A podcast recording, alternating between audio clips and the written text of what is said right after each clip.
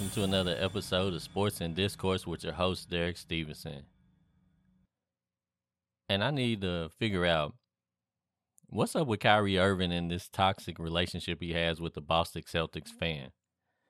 And I'm sure everybody probably watched uh, game one of the playoffs this year, and there was a lot of back and forth between Kyrie Irving and the fans.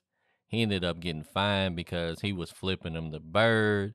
Um, you know, they were trolling him the whole game, yelling Kyrie sucks. And it seemed like they was uh, throwing some fuel on the fire because Kyrie was torching them, to be honest with you. I mean, if we really being realistic, they uh they might have lit a fire in Kyrie's belly, and uh he was showing them what's up, man. He uh he was getting major buckets, and if it wasn't for the Celtics double teaming him at the end of the game, he probably would have beat them in game one. Kevin Durant was playing horrible, but Kyrie Irving did not disappoint. He came to play. He was uh, pretty much unstoppable. And tonight, I can't wait to see um, if he carries it in the game too. But the thing that is confusing to me is why there's this even weird dynamic between him and the fans to begin with, because he only played two seasons for Boston, and they feel or they're they're behaving in a way that makes me feel like they're extremely hurt that he decided to leave the Celtics uh, organization and move on to Brooklyn. And at this point, he's been in Brooklyn longer than he was in Boston, and they just can't seem to let it go. It's just always constant chirping. But the weird thing about it is, like, you can even find, like, pictures of this on the internet. It'd be fans holding up signs that says Kyrie Irving sucks while they're wearing, like, Kyrie Irving jerseys and Kyrie Irving T-shirts.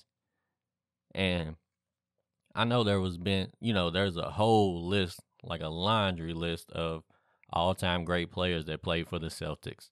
So I get that they're used to, when they get these certain guys, these certain guys, usually bring them champions, championships.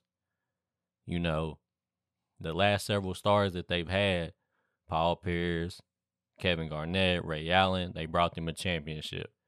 Then, you know, the group before that with Bird and Parrish and McHale, and then, you know, even further back with Bill Russell and all of those boys, Havlicek and everybody else.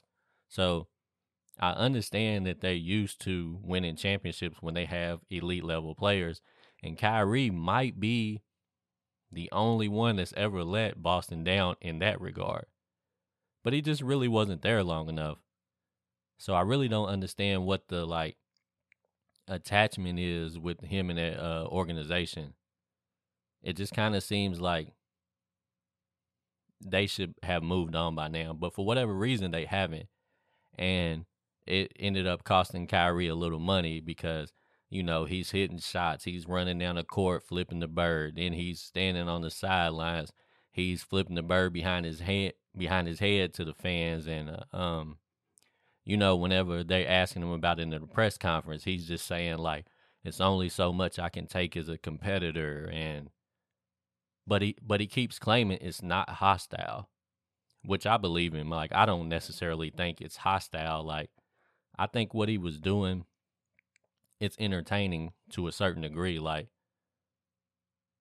you uh, going back and forth with the fans, I think a lot of fans love that. Like, me personally, if I was at, let's say if I was sitting courtside at a U K versus Louisville basketball game, right? Obviously, I hate Louisville. So if I was able to get a player's attention and he interacted with me, I would enjoy that, actually, especially uh, if we won. You know what I'm saying? Like, I would, I would like, uh, for instance, I'll give you an example. Joakim Noah, right? When he played at Florida, Florida actually was better than Kentucky. And he used to always do his little gator chomp, and I used to couldn't stand him for that. But it was just all in fun, right?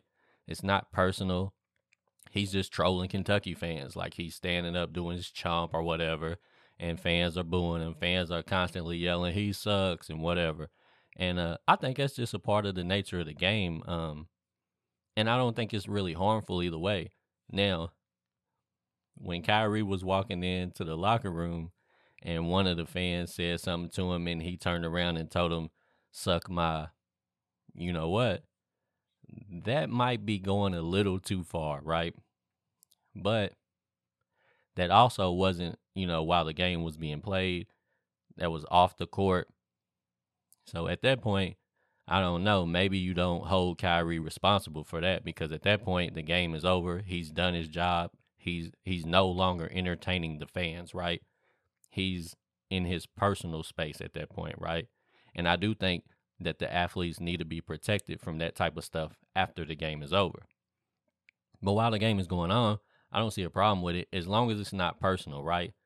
Like, for instance, whenever uh, LeBron James had to have a fan removed, the rumor was, you know, one of the fans had said something like he hopes Bronny dies in a car accident. That's taking it too far, in my opinion, right? Like, don't bring somebody's family member into it. Don't talk about somebody's wife or somebody's children. Like, just talk about, you know, things that pertain to the sport, right? So talk about LeBron James, you know, if he missed some free throws or if he have a costly turnover or if he's getting cooked on defense, you know, keep it within the realms of the sport. And I'm fine with it. And Kyrie Irving, you know, flipping a little bird here or there, that's not really a big deal to me.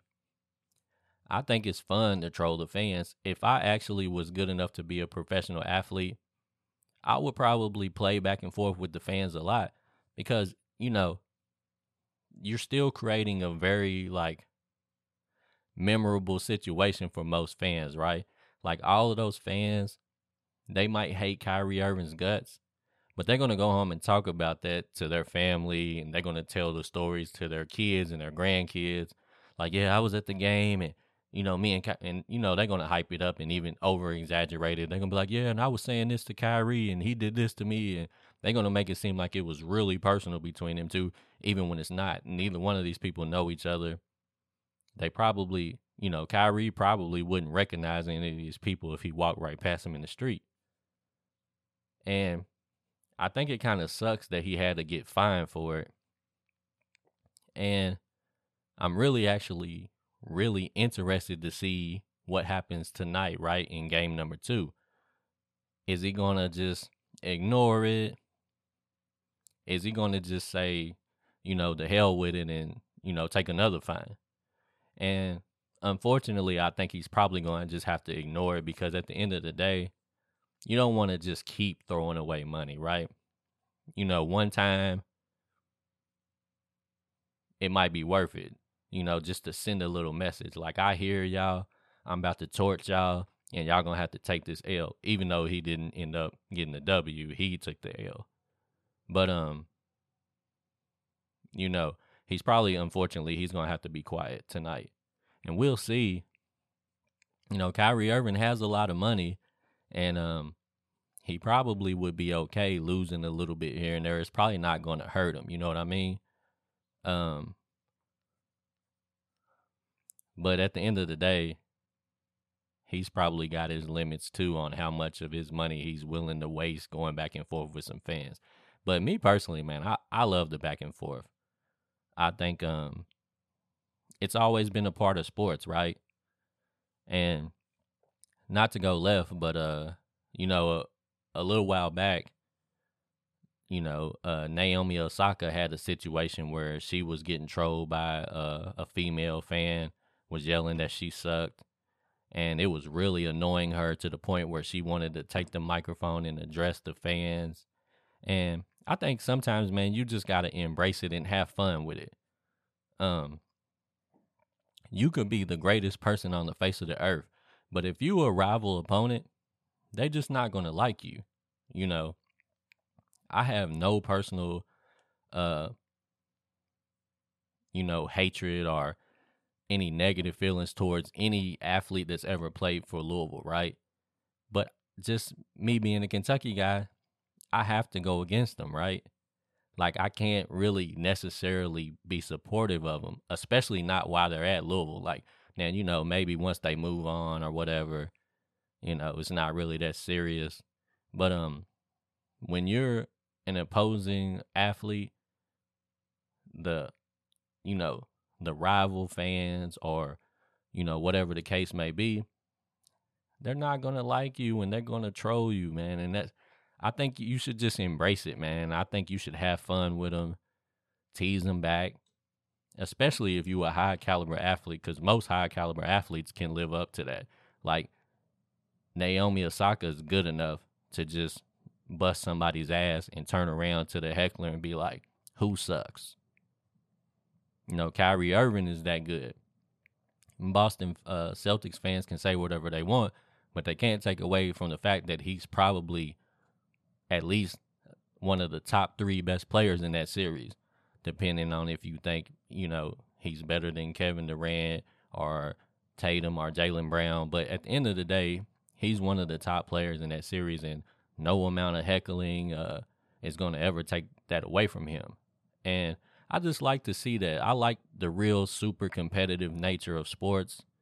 And as long as nobody's physically violating anybody, nobody's making it extra personal. If it's just about the sport, if it's about the game in that moment, I'm all for it, man. But, you know, some people just don't see it that way. So, you know, you let me know, what do you think? Do you think Kyrie Irving was out of line? Do you think the fans uh, need to be held more accountable for what they say? Or do you just like it the same way I do, man? Let me know, and we'll get back at it. Sports and Discourse, Derek Stevenson.